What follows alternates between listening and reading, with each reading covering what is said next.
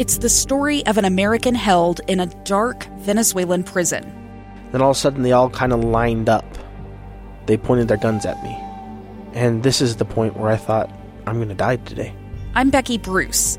I spent a year working on Hope in Darkness, which now has more than 2 million downloads. Find it on kslpodcast.com or wherever you listen to podcasts. Thank you for joining us on this week's edition of Utah Weekly Forum. I'm your host, Rebecca Cressman. Joining us today is the Assistant Vice President with Intermountain Healthcare who leads pain management services there, Kim Campani. Kim, thank you so much for being a part of Utah Weekly Forum. Rebecca. Hi. You know, it's interesting as I was preparing for this interview, as we're going to be talking about know your script and prescription misuse, I was interested to find out that during the pandemic, we saw the an increase in misusing pain medication. Is that correct? Yeah, I think it's it's great. You know, I think if we want to bring awareness, because during the pandemic, you know, we've had so much anxiety and depression and isolation and we found that the public has turned to um, alternative sources for coping um, prescription medications, uh, street medications, just many different ways that we're doing that. So today we really want to bring awareness about what we've, what we've learned through this pandemic. Well, let's talk about that. Uh, you know, we can start maybe, if that's okay, with a look at children because it isn't just adults that started to reach out for ways to cope in, in, in ways that could harm us. Tell me a little bit about that the use of sixth through eighth graders. Certainly. So there has been an increase in in school age children and teenagers abusing uh, prescription medications and also medications or, or illegal medications. And so we want to make sure that we are bringing awareness about this topic, specifically knowing that this is this is a risk and that we need to be having conversations with our children and our teenagers about the risks of abusing uh, prescription medications, making sure that they understand that that isn't that isn't right, and maybe helping to seek out some alternative treatments for them so that we can send them off in the right journey. It's interesting. Uh, I was just looking at the Intermountain Healthcare website and at something called the stress toolbox and how important it is for each of us in different situations to become really aware of how our own body and minds react under stress and then have those kind of tools in place. So, you know, it, it almost seems like one of the antidotes to experiences like we've been having with the pandemic. But I kind of launched us into one of the findings of that SHARP survey, you know, focusing on sixth through eighth graders. Tell us more. What did that SHARP survey reveal to us? Well, the survey was, was really brought a lot of um, you know awareness and attention to to these sixth through eighth graders that they have. We found they have been abusing prescription uh, sedatives. Um, as, as an example, turning to alternative sources because we know that people have felt isolated. They felt they've been, you know, at home. They haven't been able to socialize with their friends. They felt alone and maybe haven't felt like they've had people to talk to to work through some of those problems and issues they've had in the past. And so we've also seen uh, student mental health has had an increase in anxiety and depression and feeling of being isolated, isolated, which result in higher and easier access to prescription stimulants, sedatives. Also, you know, we've seen decreased motivation, which is also, I think, sometimes led these these students to access these other medications and, and ways to treat and cope that are not the right options for them. They're not able to seek the appropriate treatment. And I would think about how much more vulnerable young um, children are and young adults are because in life, ideally, we kind of develop uh, coping mechanisms as we come along for adults. Um, but for children, they're still learning how to uh, identify when they need help, how to communicate when they need help, or where to go and what to do. So, where are they getting access to the prescriptions that they're misusing and some of the other uh, medications you're identifying? That's a really great question. And first of all, I think we want to just let people know that there is an in, there's a perceived risk, like I should say, there's a decrease in that perceived risk of sharing prescriptions among youth. Um, they're thinking that it's it's okay, and many of the times they are actually getting medications in their own homes. Um, over 50% of the misused prescriptions come from friends and families. So they are they are seeking out options to help them, and they know they've seen um, their parents or their grandparents or their friends taking medications, and they know where those are in the home and they have easy access to them. So that's the main source of where they are these school age children are getting access to these medications. And and uh, talk to me a bit about interventions. So we're knowing, or we're learning from this survey, and maybe even having children at home. We are seeing that our kids kind of were in a funk, and and this was very difficult for them to be out of their normal schedule and away from their friends and all the schooling that was occurring at home, and everybody's balancing the fears and and the real impact of the pandemic. What are some of these intervention steps then that parents can do, knowing that these kids are, have been at risk or possibly have already increased their access to prescription drugs in the house? Well, I think the first thing is we want to make sure that parents, grandparents, that we're having conversations with kids about the dangers, not only of uh, street drugs, illicit drugs. I mean, those are the ones that we hear about all the time, that those are so dangerous for us. But I think we miss the boat sometimes about talking about the risks of prescription medications as well. They can be very harmful, dangerous, especially if they're taken uh, for someone who they were not prescribed. Um, making sure that we're having those conversations and bringing um, awareness to them, letting them know that it's not okay to do that, it's unsafe, and it's actually illegal to take somebody else's medication. And that's something that a lot of people are not aware. We found that uh, teenagers, more than a, more than a quarter of them uh, they they have a perception that using prescription drugs is safer than using street drugs, so they're more likely to do that. So the reason we want to bring uh, bring this topic today is just to make sure that we are talking to our, our kids and our teenagers about the risks of prescription medications and the importance of not utilizing or not using those if they weren't prescribed to us. So I think that's where we want to start is – Let's have those conversations. Let's keep those, the, the dialogue going so that we can keep our students and our and our children safe. Well, and, and I appreciate that clarification because if we think about where are children spending uh, the most time, especially during the pandemic, it is in the home. And the influence we have of parents of knowing, okay, we got to have those conversations with them. We also have to take a look at what's in our cabinets, what's in our drawers, and identify those with their with the children. I was looking at that same research that said that more than one in four teens thought that using prescription drugs to get high was safer than using street drugs but that parents had that same, some parents had that same incorrect belief that it was okay for their kids to misuse prescription drugs in the house. So we still have to kind of get that message across to parents too. Yes, we do. And I think the message we want to say is any any any drugs, any medications, if they're not prescribed for that patient, um, should not be taken by somebody else specifically, like we said, we always have those conversations, and we hear a lot about those street drugs. But we want to really bring the, the topic on prescription drugs as well.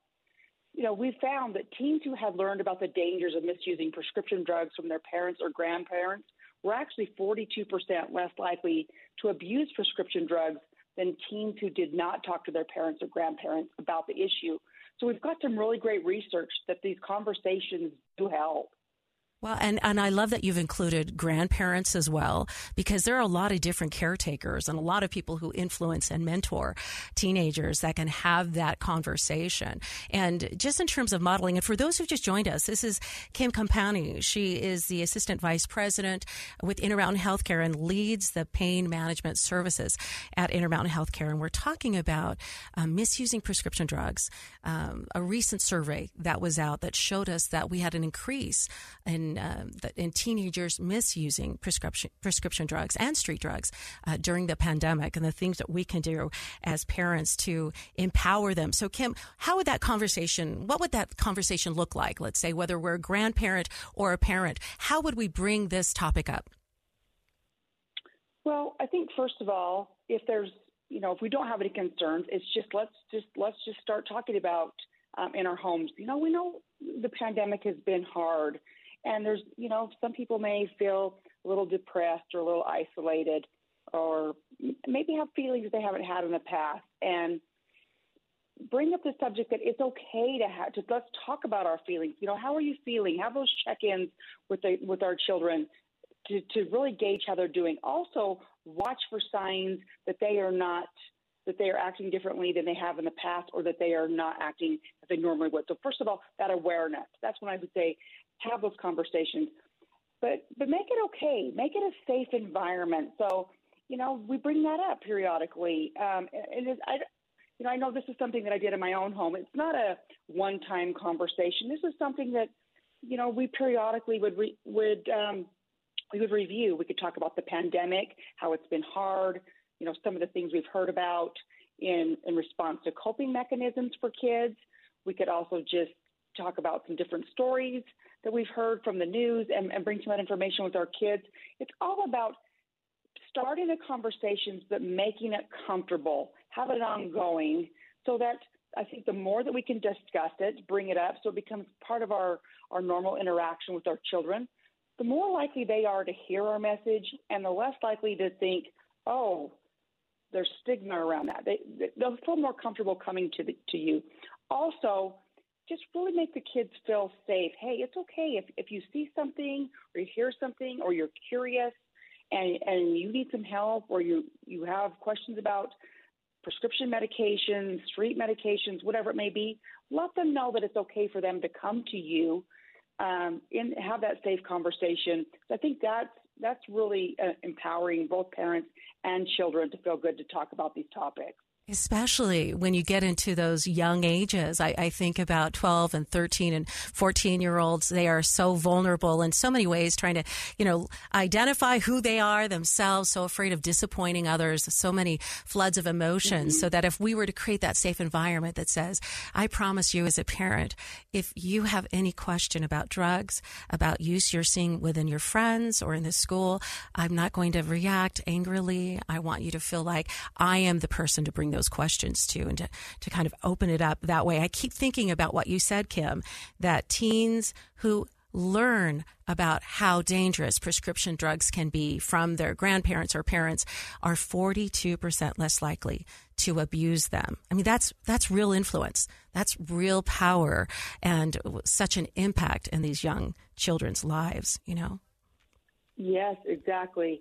So having those conversations, but you know, this is a, you know, we're a community and it takes a village to raise children, but I think to raise children, excuse me, but also teachers, friends, um, we can all be having those conversations in the right way. We don't want to ever to, we don't want to threaten or scare children. We just want to make them aware that um, not only can street drugs street drugs are dangerous, but prescription medications can be dangerous too. And so um, just have those conversations and, and let's make it a topic that we discuss and let's help to reduce the stigma associated associated with having those conversations. And I think too, uh, Kim, that understanding the potential impact prescription drugs can have on uh, on a person like understanding what it does that this might alleviate pain for just a moment but it also can slow down your ability to breathe it all, you know, that, that has multiple components to it. So we have to understand that we're just not reaching for something that temporarily is going to make us feel good,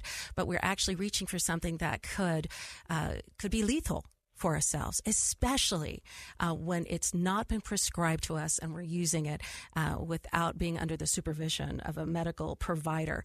What about um, kids? So let's say, you know, in our home, we kind of take a look at what's happening. We take a look at what medication we currently have in the house. So we're aware of uh, what's within the reach of our children. We have that conversation with them about how dangerous prescription drugs are, how it's illegal to misuse them if they're not prescribed uh, to you, that you want to be that safe place. What other ways do these youth get access to drugs? I started seeing stories about buying them online and social media. And so what do, uh, what do us as parents, what do we need to watch for when it comes to the internet as a portal to access drugs? Uh, so I think what we would want to do is we, you know, our, our our children are on the internet and on their devices all the time. So we want to monitor their use of the internet, especially for any illegal online purchases. Check their history. Where have they been searching? Are they are they going to sites that you're, that you're not aware? Are they seeking um, attention or help in, in unknown places? So I think just that awareness about uh, the internet and um, you know how your children are spending their time you know, just a recommendation would be to make sure that you know you you're also you're routinely doing that. But maybe when they're using their their devices, their computers, that you're in the room with them, so you can you can have um, kind of an oversight of what they're doing. I know that's not going to to solve anything, but just having um, letting them know that you're there and that you care, and having that uh, monitoring really can help as well as far as external usage and, and illegal activity. You know, it brings but, it, Rebecca. Go ahead, please. Oh, go ahead. But I was going to say some of the things that we could do in our home currently is around prescription medications. Is we can do a lot in our own homes to keep children safe, specifically by not stockpiling medications. When we are finished with the medication, we need to dispose of it properly. Because, as I said, about 50% of the medication misuse and abuse from, from children happens, they get that from in their homes. So making sure that we are not stockpiling medications, we're keeping them in a safe, locked place where um, kids don't have access to them. That can really be something that we do to keep everyone safe. Uh, once we're finished with medications, take them to local drop boxes. There's many uh, uh, drug programs, drug take back programs throughout the state um, where you can bring your unused medications, even over the counter medications, everything, and dispose of them safely. And so that you get them out of your house and also uh, helps to prevent any misuse or abuse from children. If you want more information about how to uh, uh, dispose of medications or where to find those drop boxes, you could always visit knowyourscript.org, and that gives more information there if if going to a drop box is something that patients or excuse me that parents or family members um, don't have access to, there's also other ways that you can dispose of medications properly. And again, that's the main thing: dispose of them once you're finished with them. So we could um, mix them with uh, used coffee grounds, put them in a used diaper, something along those lines, um, and then put them in a baggie and then toss them out into the garbage. We don't ever want to flush medications because that does get into our water system and and can cause issues that way. But always that proper disposal of medications, I think, is really what we can do in our homes to keep everybody safe. And I love that educational component, Kim, of explaining to your kids we're going to dispose of this in a safe way because these are potentially dangerous for all of us. And so let's find the drop box. Let's go to knowyourscript.org. Let's find a local place to drop this off. And if not, the disposal, like you said, in a diaper or, or in kitty litter, making it so that it is not desirable and not accessible in our trash because uh, all of us kids we're resourceful. So if you think that they're not going to reach into the trash can and get that capsule you know that box they're going to get it right? Agree yes. Mm-hmm. I was surprised. I'm glad you brought up the groundwater. It was surprising for me in the survey to read that 15% of Utahns flush prescriptions down the toilet. Um, you know, it, it maybe in years gone by, we were taught that way by grandparents, but uh, it, that's no longer considered uh, the safe or appropriate way uh, to get rid of prescription drugs. You've given us so much helpful information. We only have a couple of minutes uh, left to um, discuss this, that what we can do as parents, what we can do as community community members and neighbors and grandparents to help reduce um, our kids' propensity to misuse prescription drugs. Um, besides creating like a safe environment to talk about prescription misuse and its effects and its dangers, what are some of the other things we can do to kind of help stabilize these youth so that they don't reach out for pain medication? Uh, again, just really having those conversations with the kids and making sure if we see things that concern us, make sure that we can provide resources. They have somebody to talk to. Um, many times, you know, there's there's school counselors, there's there's behavioral health specialists out in the community that can that help to talk to our kids, our teenagers, to help them cope with some of the anxiety, depression, sadness that they're feeling. And I just and again, just let them know that it's okay to have those conversations if they feel comfortable with their teachers. Uh, just help to connect those those dots for them, knowing that it's all right to, to talk to a friend. And many times they feel isolated and they're not able to do that. Um, so again, just really keeping a pulse on what's going on with children is uh, very helpful. I was thinking about too, uh, you know, a, a, family physician, a pediatrician, um, also normalizing saying if we're hurting inside, whether it's mentally or, or, emotionally or physically, we can make an appointment with our pediatrician or our family doctor and talk about that emotional and mental pain and bring our teen uh, with us and introduce them to that idea of talking about it. And and I, I had also read that if your teen because some of them have surgeries, some of them, you know, uh, whether it's the wisdom teeth being pulled out or whatever, might get access to prescription drugs. Teaching your child, your teen, to have conversations with the medical provider, to ask them questions. When should I stop taking this medication? What, how could it endanger me? And uh, to ask those questions so they gain more information about the prescription drugs that are prescribed to them safely. Absolutely, yes. Um, we always want to encourage everybody to have conversations with their with their physicians, their doctors, their dentists, any healthcare provider that they're seeking. We're here to help. Um, please know, ask questions, and don't be afraid to not only ask questions, but if something doesn't seem clear or not right, continue to ask questions. Um, make it. We want to make it a safe environment so everybody feels like they have the, the information they need to lead healthy lives and to, to remain safe. And so we've really been working on um, screening for different types of anxiety, depression in all patients, specifically children, and doing what we can to help connect them to the resources that they need. And I love that. So not only do you have that healthcare provider as one of your resources, but remember the website that Kim Compani shared with us. It has information not only about drop boxes for where you can safely dispose of prescriptions, but it also helps you as a, an adult to identify the risks of prescription misuse, to know how to have those conversations. It really is quite a tool for parents to have as we try to become more aware and protect our children from prescription misuse. Kim Compani Compani from Intermountain Healthcare, Assistant Vice President. She leads the pain management services with Intermountain Healthcare. Thank you so much for sharing uh, the latest information on how our children are doing and ways as parents that we can protect and safeguard them. Thank you, Rebecca. And thank you for joining us for Utah Weekly Forum. And for more information, visit knowyourscript.org. Two years ago, Americans watched in horror as a crisis unfolded at the Kabul airport. There's desperation and anguish. More than 80,000 Afghans have since arrived in America, but this story is still unfolding.